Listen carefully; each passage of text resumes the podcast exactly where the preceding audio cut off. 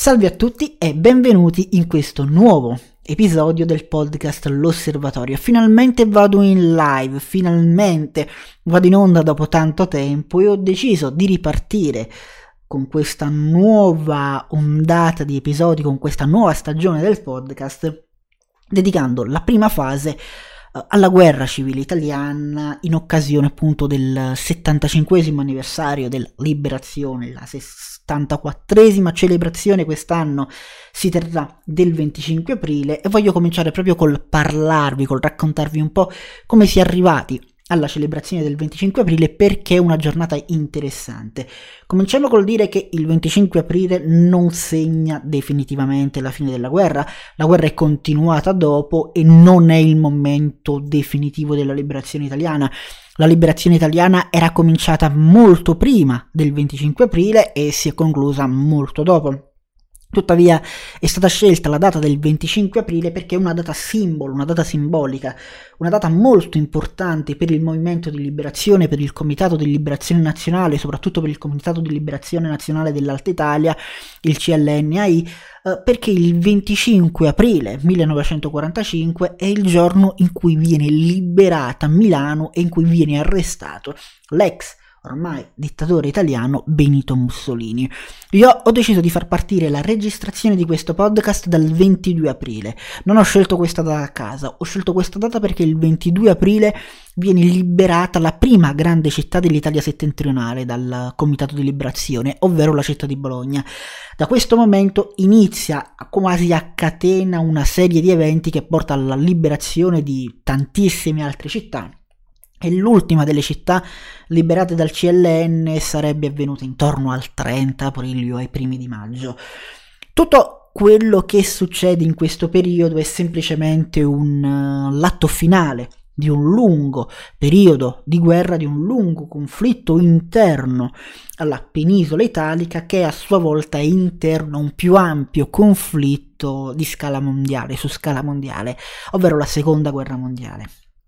La guerra civile italiana è iniziata nel settembre-ottobre del 1943. Molti attribuiscono l'inizio della, della guerra civile al, all'armistizio di Cassibile del 4 settembre, molti altri attribuiscono uh, l'inizio della guerra civile a quello che è considerato fondamentalmente il tradimento di Benito Mussolini. Benito Mussolini, dopo prima dell'armistizio, era nel luglio del 43, era stato deposto dalla carica di uh, primo ministro italiano per volontà del re ed è importante poi andare a definire quella che è la gerarchia politica nazionale nel Regno d'Italia perché ricordiamo che nel 1943 l'Italia è ancora un regno, non è ancora una repubblica e la deposizione avvenuta con uh, l'approvazione del re d'Italia porta alla nomina di un nuovo capo del governo, ovvero Pietro Badoglio. In quel momento, secondo lo Statuto Albertino, eh, il presidente del Consiglio, il primo ministro, era nominato in maniera arbitraria, arbitraria dal re. Uh, non era rappresentante di una maggioranza politica, non era rappresentante di una maggioranza parlamentare. Il primo ministro, il capo del governo, era espressione della volontà politica del re, che comunque sceglieva secondo il consiglio del Parlamento, cercando di andare a raccogliere un po' quelli che erano la maggioranza dei consensi in Parlamento, nominava su suggerimento dei partiti, ma ecco, la decisione finale della nomina del capo del governo spettava al re, così come spettava al re la fine del governo, la decisione di mettere fine al governo. Il re d'Italia durante eh, il regno, durante la monarchia, aveva il potere di decidere arbitrariamente in qualunque momento di fare un cambio di governo, di sostituire il capo del governo. Ed è ciò che fa nel, nel luglio del 45, depone Mussolini e lo sostituisce con un altro capo di Stato da lui nominato e appoggiato da quell'organo che si era sovrapposto negli anni precedenti al Parlamento italiano, ovvero uh, il Consiglio, uh, il Consiglio, il Gran Consiglio del, del, del fascismo. La deposizione di Mussolini dal punto di vista giuridico è totalmente legittimo. Il re agisce nella pienezza dei propri poteri, fa una cosa che negli ultimi 40 anni non aveva mai fatto, uh, ovvero si ricorda di essere il re, si ricorda di essere lui in cima alla gerarchia politica del Regno d'Italia ed esercita finalmente i propri poteri per, uh, tra virgolette, deporre Mussolini. Depone Mussolini poi il nuovo capo del governo Pietro Badoglio firma una resa incondizionata. L'armistizio di Cassibile non è altro che questa, una resa incondizionata all- a quelli che poi sarebbero diventati gli, gli alleati, ma uh, alle Nazioni Unite all'epoca erano chiamate, ovvero questa coalizione formata da Stati Uniti, Gran Bretagna, uh, Unione Sovietica, Cina. Uh, questi alleati, questi, queste Nazioni Unite, proprio Nazioni Unite, proprio come le Nazioni Unite, perché poi sono loro a creare le Nazioni Unite, questa coalizione internazionale era stata in guerra nei primi due o tre anni del conflitto e nei primi anni del conflitto aveva combattuto contro l'Italia e aveva impresso all'Italia numerose sconfitte in campo aereo, in campo terrestre, in campo marittimo. In campo marittimo l'Italia se l'era giocata un po' meglio, non aveva subito troppe sconfitte clamorose, ma diciamo che non era proprio uno dei candidati alla vittoria della guerra, erano stavano indietreggiando su tutti i fronti, non riuscivano a vincere da soli una battaglia neanche pregando in, uh, in cinese. E, e, quindi, e, quindi, alla fine decidono di arrendersi. Nel comitato, nel, nel, comitato, sì, nel comunicato uh, che viene che viene pronunciato da Pietro Badoglio viene proprio detto vista la soverchiante superiorità militare del nemico l'Italia ha deciso di arrendersi. Non c'è competizione non c'è possibilità di vittoria.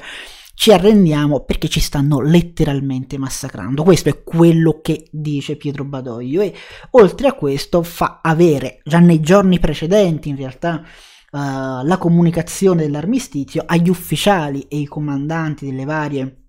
le varie guarnigioni dell'esercito italiano ordini abbastanza precisi su cosa devono fare. Non devono più combattere contro i britannici, non devono più combattere contro gli americani, devono però uh, eventualmente se aggrediti, se attaccati da soldati un tempo alleati come i soldati tedeschi, devono respingere, uh, devono rispondere, ecco, sono autorizzati a rispondere a eventuali atti di aggressione. Gli ordini sono ben precisi, vengono dati, quindi già qui il mito no, per cui Badoglio avrebbe lasciato l'esercito italiano privo di ordini ben precisi è, è in realtà un mito, è una fake news, tra virgolette, è, è una bufala storica. Badoglio è molto chiaro in ciò che deve, fare, che deve fare l'esercito italiano. L'esercito italiano non deve più combattere contro inglesi e americani perché ormai ci siamo arresi a loro, però se viene aggrediti, se i soldati vengono aggrediti da chiunque altro, devono poter rispondere all'attacco, devono potersi difendere. Quello che non viene fatto è una comunicazione diretta all'interno dell'esercito. L'esercito non comunica, i vari ufficiali e sottufficiali non comunicano tantissimo tra di loro, non comunicano per ragioni politiche, non comunicano perché molti soldati Sebbene moltissimi siano fedeli a Pietro Badoglio ed è il motivo per cui Badoglio è stato poi nominato lui capo del governo, moltissimi sono fedeli al governo fascista, moltissimi sono fedeli a Mussolini e questa fedeltà si traduce in ignoriamo gli ordini di Badoglio e continuiamo a fare quello che ci viene detto da, Mussolini. Il problema è che Mussolini era stato arrestato, Mussolini non dava in quel momento inizialmente ordini e si viene a creare quella sfera di grande caos istituzionale, nazionale, quel grande silenzio in cui non si sa esattamente cosa bisogna fare. Chi non in termini molto pratici, chi non rispetta in una gerarchia militare gli ordini dei superiori, uh, chi si rifiuta di obbedire, tra virgolette, ai propri superiori e addirittura va contro no, gli ordini dei superiori, i superiori ti dicono non attaccare gli inglesi, non attaccare i francesi, non attaccare gli americani e tu attacchi inglesi e americani, questa cosa è chiamata diserzione uh, ed è un, è un, po' un reato. Uh, è tradimento tecnicamente, cioè, non tecnicamente, è praticamente tradimento. Uh, I soldati che disobbediscono a Pietro Badoglio sono de facto dei traditori del Regno d'Italia e vengono perseguiti come tali, vengono incriminati con l'accusa di tradimento come tali, sia i soldati che gli ufficiali, poi c'è tutto uno scaricabarile che parte dai soldati di rango inferiore fino a quelli di più alto grado e, e alla fine si risolve tutto in un vabbè sì abbiamo scherzato non è successo niente a che si manifesta dopo la guerra. Ma questa, questa, ecco, questa è un'altra storia Successivamente, successivamente Mussolini, come sappiamo, viene fatto evadere no? da, dalla Germania, viene aiutato dalla Germania a evadere dalla sua prigione, uh, dalla sua prigione sul Gran Sasso, viene trasportato clandestinamente prima in Germania e poi riportato in Italia e lì in Italia viene fondata quella che noi oggi conosciamo come Repubblica Sociale Italiana, la RSI. Questa sigla, Repubblica Sociale Italiana, non è un vogliamo la Repubblica, è un ci dissociamo dagli ordini del re, ci dissociamo dalle decisioni del re, ci dissociamo dalle decisioni legittime del governo, dello Stato e creiamo uno Stato tutto nostro. Quello che viene ad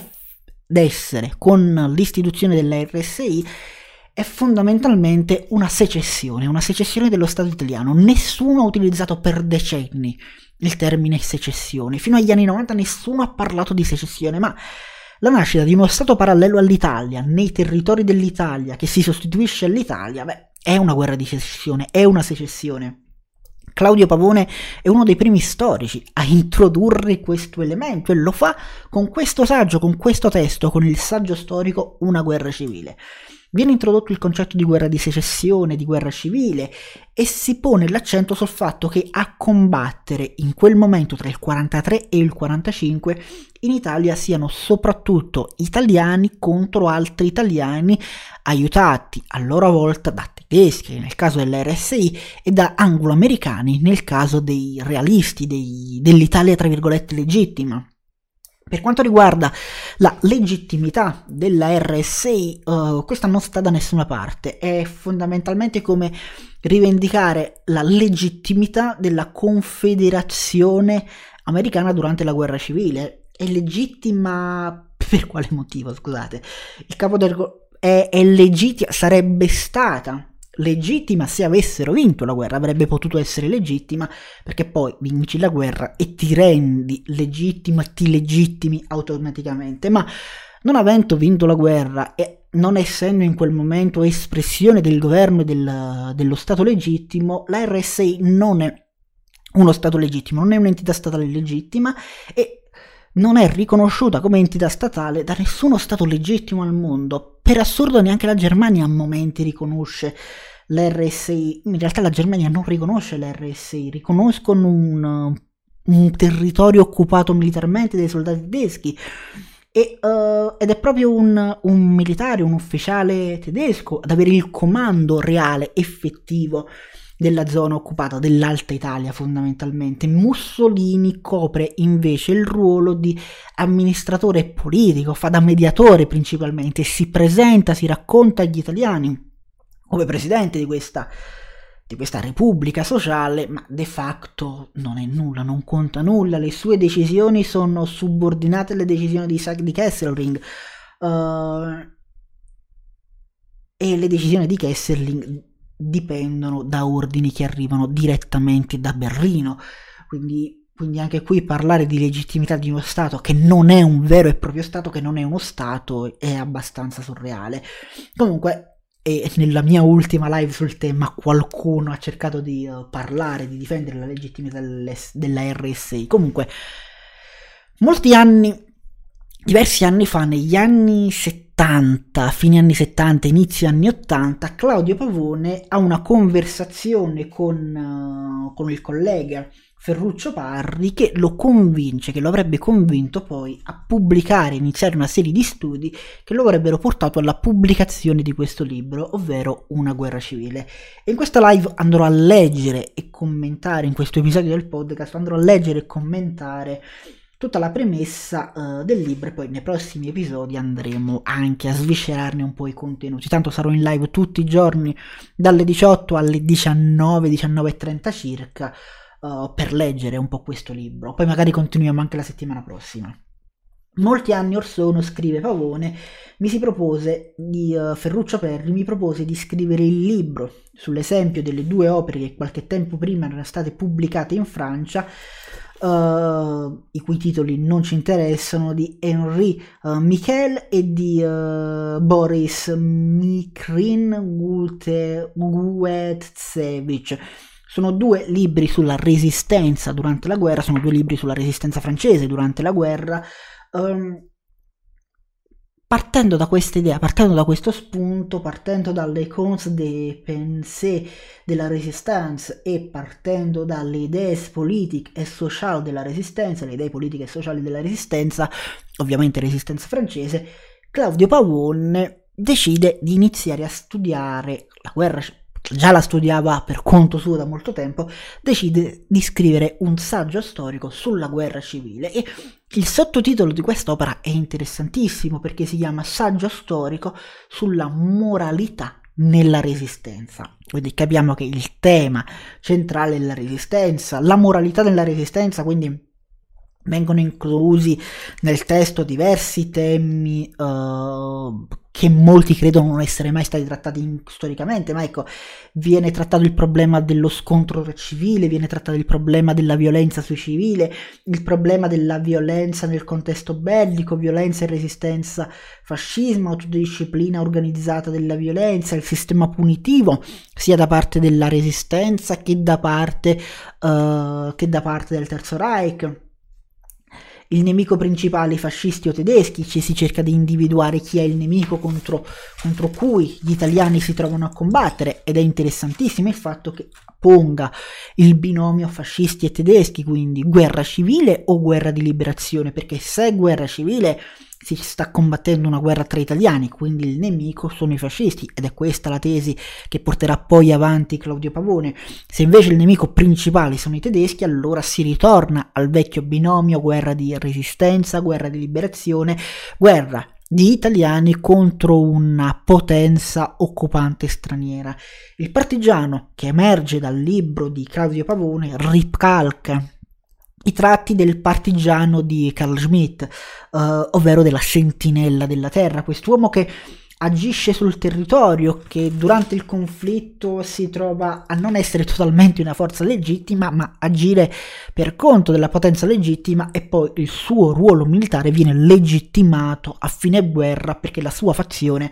è quella che avventa. Da questo punto di vista può essere introdotto nel contesto di partigiano sia chi combatte per, dalla parte del re sia dalla chi combatte dalla parte di Mussolini, sebbene Mussolini non rappresenti uno stato legittimo, perché poi la legittimità o meno di una delle due fazioni è stata determinata non tanto dalla legittimità reale o morale di una delle due parti quanto dalla vittoria. In guerra la legittimità è determinata sempre dalla vittoria, questo è importante sottolinearlo legittimo è chi vince. Chi vince alla fine in guerra è la parte legittima, è quello che aveva la ragione. Da qui la teoria e l'errata interpretazione della storia la scrive chi vince, nel senso che si parla del vincitore e non dello sconfitto. Nel caso dell'Italia la storia successiva ruota attorno al vincitore, ma direi che si parla decisamente tanto, abbastanza anche della parte sconfitta, sono innumerevoli i saggi sulla RSI, sono innumerevoli i saggi sul fascismo, sono innumerevoli i saggi che parlano di uh, Benito Mussolini. E purtroppo tra i tanti saggi storici di ottimo, di elevatissimo livello, c'è anche tanta merda realizzata da gente che boh, mm, si improvvisa, inizia a scrivere roba senza avere idea di come scrivere un saggio storico e cerca semplicemente di mascherare per narrazione storica quella che è semplice e pura propaganda filofascista che va a distorcere poi tutta la narrazione storica per cercare una giustificazione di qualche tipo a determinate scelte e avvenimenti. La narrazione storica reale, la storiografia reale, ricordiamo, non, non sceglie una parte, non prende una parte, è obiettiva, racconta ciò che è successo e cerca di analizzare e di capire cosa è stato fatto da entrambe le parti, cerca di ricostruire no, gli avvenimenti storici. Comunque, Partendo, eh, partendo dall'idea di, di, Ferruccio Perti, da questi libri di, uh, di Michel e di uh, Gutzewicz, mh, Claudio Pavone inizia ad approfondire le proprie ricerche, i propri studi. Quando iniziai, scrive, quando iniziai la ricerca fui in un primo momento attratto soprattutto dal tema industriale, ma proprio attraverso la stesura del saggio La continuità dello Stato mi venni convincendo della difficoltà di isolare in un discorso sulla resistenza italiana le idee e i paragrammi politici, sociali e istituzionali. Volevo incentrare tutto il discorso sulla, sulla, sull'industria, sul settore industriale, di conseguenza sul settore economico, ma si rende conto che affrontare quell'argomento specifico nel contesto della resistenza significava uh, in un modo o nell'altro prendere, tra virgolette, una parte politica e di conseguenza produrre una narrazione storiografica non totalmente lucida. Di conseguenza decide di spostare il focus delle proprie indagini e delle proprie ricerche. Innanzitutto, molte delle idee che circolano durante la Resistenza erano state uh, pensate prima e se pensate allora furono in parte notevole uh, esposte e, sistem-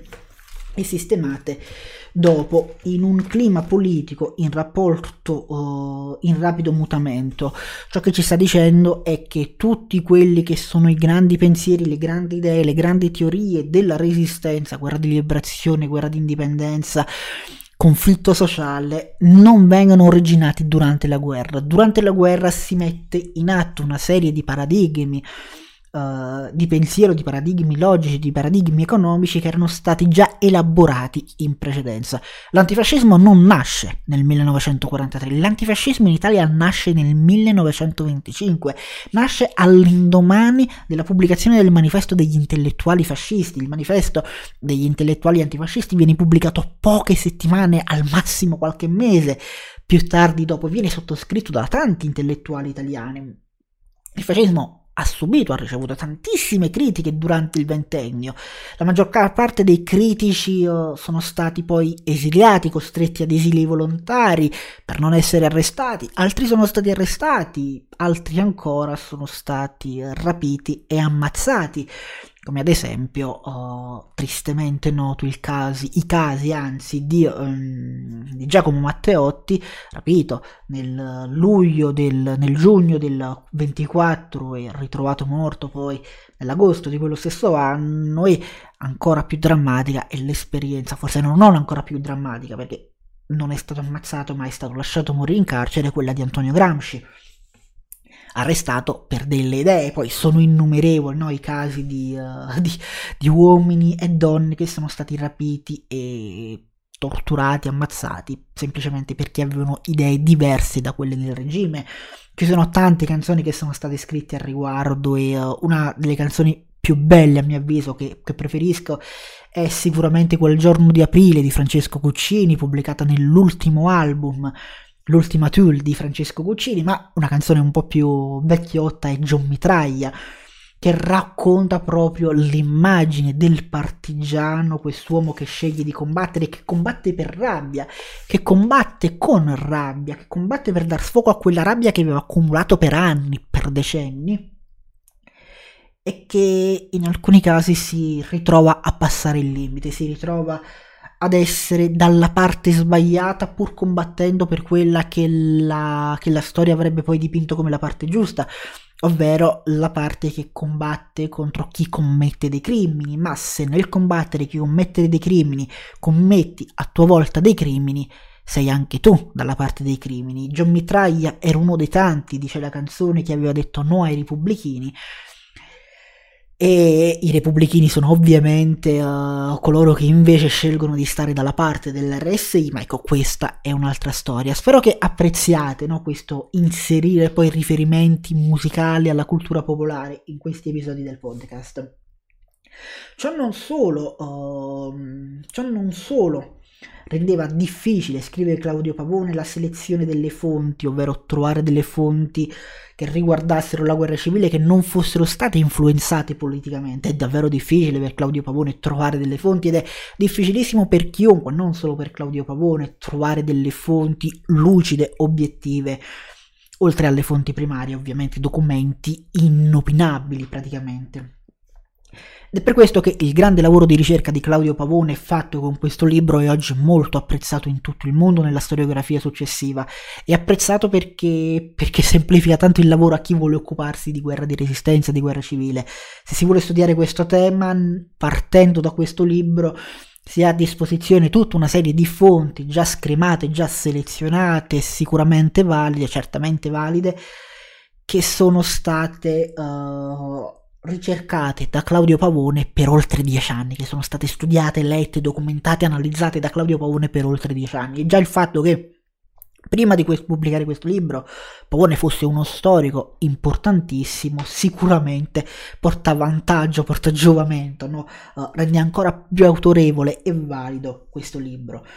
Uh, trovare delle fonti è sicuramente difficile, ma segnalava la necessità di interrogare i comportamenti dei protagonisti per risalire da essi alle idee che li avevano ispirati, anche se formulate senza chiarezza e coscienza. Bisogna studiare, Claudio Pavone si sofferma tantissimo su questo tipo di documenti, su lettere, memorie, documenti, diari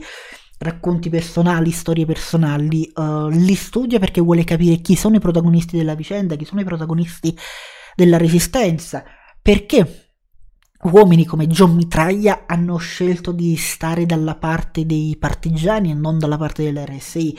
Cosa li ha spinti a combattere uh, per quel motivo? Cosa li ha spinti a lasciare tutto e scappare sui monti? Cosa li ha spinti ad armarsi e continuare a combattere, nonostante la guerra è finita, contro un nemico nettamente superiore, meglio armato sicuramente dei partigiani che nella maggior parte dei casi non avevano grandi armamenti e molti di loro non avevano neanche rifornimenti, non avevano cibo a disposizione, morivano, soffrivano la fame, ma molti di loro la fame la soffrivano anche in città, la soffrivano durante i bombardamenti, quindi era una scelta, combattevano, scappavano tra i monti per proteggere non tanto se stessi, perché sapevano che i soldati li avrebbero cercati, scappavano sui monti perché per lo stesso motivo per cui Batman indossa una maschera. Scappavano sui monti per proteggere i loro parenti, i loro cari. I loro cari che però non volevano essere protetti in questo modo e che continuavano a combattere in modo diverso nelle città, resistendo in altro modo e coprendoli quando venivano cercati. Ciò che non si aspettavano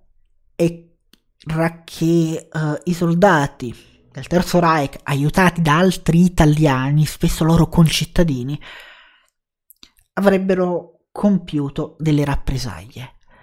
Il fenomeno delle rappresaglie viene raccontato in maniera molto accurata, molto completa in questo libro e poi ci saranno sicuramente altre live ed episodi del podcast in cui uh, ci soffermeremo su casi specifici di episodi di rappresaglia, come Montesole, di cui voglio assolutamente parlare. La rappresaglia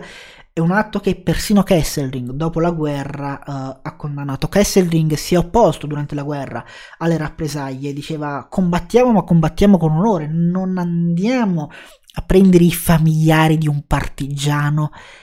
e li ammazziamo perché non riusciamo a prendere il partigiano. Kesselring ha fatto, ricordiamo, è importante sottolinearlo, ha fatto giustiziare diversi ufficiali, certo sulla fase finale della guerra, ma ha fatto giustiziare alcuni soldati tedeschi perché avevano compiuto delle rappresaglie atroci, come nel caso di Montesole in cui era stata uccisa una bambina di pochi mesi di vita, una bambina che certo non aveva colpe, che non, non aveva informazioni, una bambina innocente, una bambina che, che era veramente appena nata, che venne strappata alla madre da dei soldati, venne portata in piazza insieme alla madre e venne fucilata, ammazzata da dei soldati. Ecco, questi episodi spinsero molti partigiani a diventare molto più aggressivi, molto più volenti di quanto già non fossero. Erano arrabbiati Claudio Pavone trova tantissime testimonianze, tantissimi documenti, tantissimo materiale che documenta e che, uh, e che definisce questa rabbia, che lo aiuta a capire questa rabbia ed è difficilissimo fare uno studio di questo tipo e trovarsi di fronte a questo materiale, a queste informazioni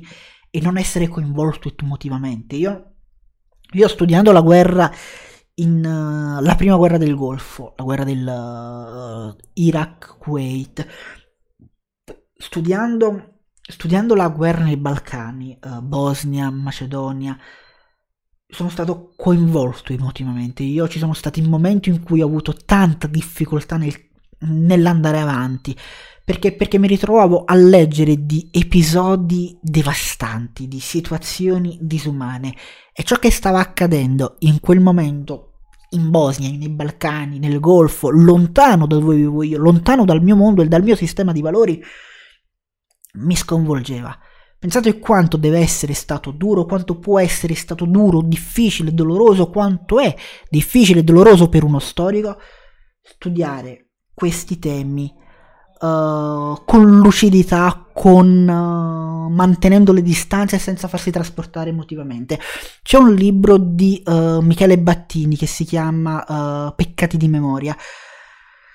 che